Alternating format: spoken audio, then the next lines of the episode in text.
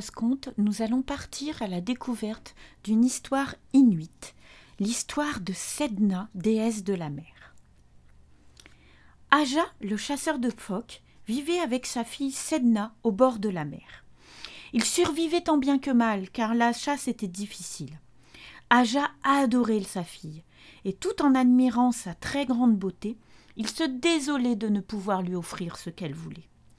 Chassant jour après jour avec son père, Sedna était devenue forte et adroite à toutes les tâches.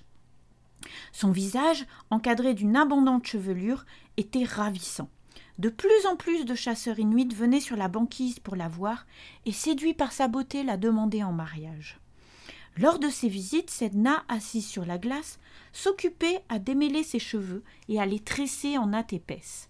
Mais les prétendants ne lui plaisaient pas, elle les refusait tous. Un jour, Aja dit à sa fille « Sedna, il est temps que tu prennes mari.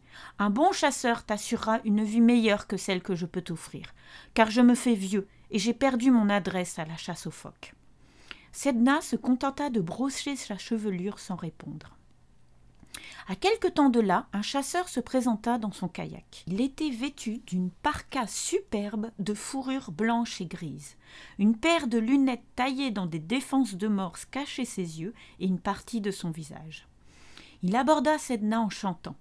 Les paroles de son chant lui promettaient l'amour, des fourrures magnifiques, des mets abondants et une tente spacieuse couverte de peaux d'ours polaires.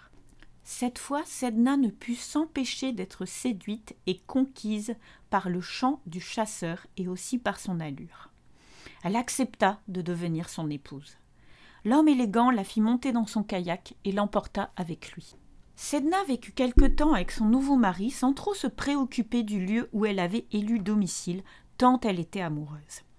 Elle savait pourtant que son mari l'avait trompée en lui vantant une tente superbe, car elle se trouvait dans une pauvre cabane de branchage, couverte non pas de peau d'ours polaire, mais de peau de poisson, et juchée sur un rocher escarpé au bord d'une île en plein milieu de la mer. Par contre, elle était bien nourrie, de poissons exclusivement, et son mari ne cessait de chanter pour elle. Puis un jour, les lunettes qu'il n'enlevait jamais glissèrent, et Sedna vit ses yeux. À ce moment précis, elle se rendit compte de son erreur. Son mari n'était pas un homme, mais un fulmar. Le fulmar est un oiseau qui survole les mers glacées du Nord en quête de poissons, sa seule nourriture. Et justement, Sedna en avait assez de manger du poisson. Elle voulait du phoque, mais elle comprit qu'elle était prisonnière de ce mari oiseau et qu'elle ne pourrait jamais lui échapper. Pauvre Sedna, sa vie devint misérable. Son mari lui fit entendre une autre chanson, ricaneuse, méchante, et il s'envola dès l'aube au-dessus des grandes falaises de l'île pour ne revenir que le soir. Pendant ce temps, Aja regrettait amèrement le départ de sa fille. Il décida de partir à sa recherche, ne serait-ce que pour la voir une dernière fois avant de mourir. Quand la glace de la banquise se mit à fondre, il sauta dans son kayak et sillonna les mers en contournant les îlots. Un matin, à travers les hurlements du vent du Nord, il entendit quelqu'un crier « Aja, Aja, viens me chercher !» Il leva les yeux vers une falaise rocheuse et vit sa fille qui pleurait, sa belle chevelure volant au vent. Vite ! Il grimpa vers elle et la serra longtemps dans ses bras. « Sedna pleurait. Mon père, emmène-moi loin d'ici !» Aja n'hésita pas un instant. Il installa sa fille dans son kayak et quitta l'île. Après de longues heures de voyage en direction de son village, Sedna aperçut dans le ciel un oiseau qui se dirigeait vers eux. La peur s'empara d'elle, car elle se doutait bien que ce devait être son mari qui avait constaté son absence. Aja pagaya plus vite. Le fulmar se rapprocha au-dessus d'eux en criant. Le cœur de Sedna battait fort. Le fulmar descendit au ras de l'eau et étendit ses ailes. Soudain, d'énormes vagues se formèrent et un vent violent s'éleva. La tempête était si terrible qu'Aja était sûre de mourir. Le fulmar avait appelé ses semblables, et maintenant une nuée d'oiseaux gris et blancs fendait l'air au-dessus d'eux, mêlant leurs cris stridents au sifflement du vent. Aja et sa fille étaient ballottées par les vagues et terrorisées par les oiseaux et le vent déchaîné. Aja, sentant que jamais il n'échapperait à la vengeance du mari de sa fille, hurla « Reprends ton épouse !» D'un coup d'épaule, il jeta Sedna dans la mer. Mais Sedna ne voulait plus de son mari, ni de sa triste maison. Alors elle agrippa le bord de son kayak et supplia son père de ne pas l'abandonner. La tempête faisait rage, L'embarcation menaçait de se retourner à tout instant. Une grande frayeur s'empara d'Aja.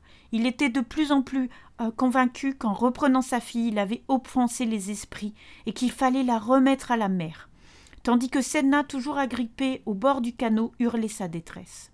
Aja saisit son couteau et tailla les doigts de sa fille. Aussitôt tombée dans l'eau, les premières phalanges se transformèrent en phoques. Sedna continua à s'agripper au caillage de son père et Aja, désespérée, lui coupa de, niveau, de nouveau un morceau de la main. Cette fois-ci, les deuxièmes phalanges, en tombant à l'eau, devinrent des morses. Sedna essaya encore de se retenir au bord, et son père trancha les dernières phalanges qui, aussitôt, se transformèrent en baleines. Enfin, Sedna sombra au fond de la mer et la tempête s'apaisa. Les oiseaux de mer quittèrent les lieux et Aja continua son chemin. Sedna se décida alors à rester au fond de la mer et à adopter toutes les créatures. Les phoques, les morses, les baleines, toutes les créatures marines s'installèrent à ses côtés. Sedna en devint la protectrice. C'est ainsi que depuis le début des temps, Sedna est la déesse de la mer. Sa beauté est intacte et elle dirige les déplacements des animaux marins et établit son empire sur ceux qui abordent son royaume. Ses visiteurs doivent démêler ses longs cheveux et en faire des nattes, car sans cette, ses doigts, cette tâche lui est rendue impossible. Tous les chasseurs inuits respectent Sedna, la souveraine des mers. Voilà, j'espère que cette histoire vous a plu. Elle remonte aux temps immémoriaux, au début des tribus des Inuits, où la vie était à la fois familiale et en même temps très cruelle. Qu'est-ce que vous pensez du personnage de Sedna qui refuse euh, tout époux jusqu'à trouver un sorcier? Qu'est-ce que vous pouvez dire de l'attitude du père? Il part chercher sa fille, puis ensuite il la laisse couler au fond de l'océan. Comment cette histoire explique la naissance des différentes créatures marines? Et est-ce que vous avez aimé cette histoire? Est-ce qu'elle vous dérange? Est-ce qu'elle vous plaît? Les contes ne sont pas toujours des histoires pour les enfants comme nous venons de le voir. J'espère que cette histoire vous a plu et je vous donne rendez-vous très bientôt pour d'autres post-contes. Si vous voulez plus d'informations, nous vous donnons rendez-vous sur le site C S I Culture, c s i culture point org, pour découvrir d'autres histoires. À bientôt!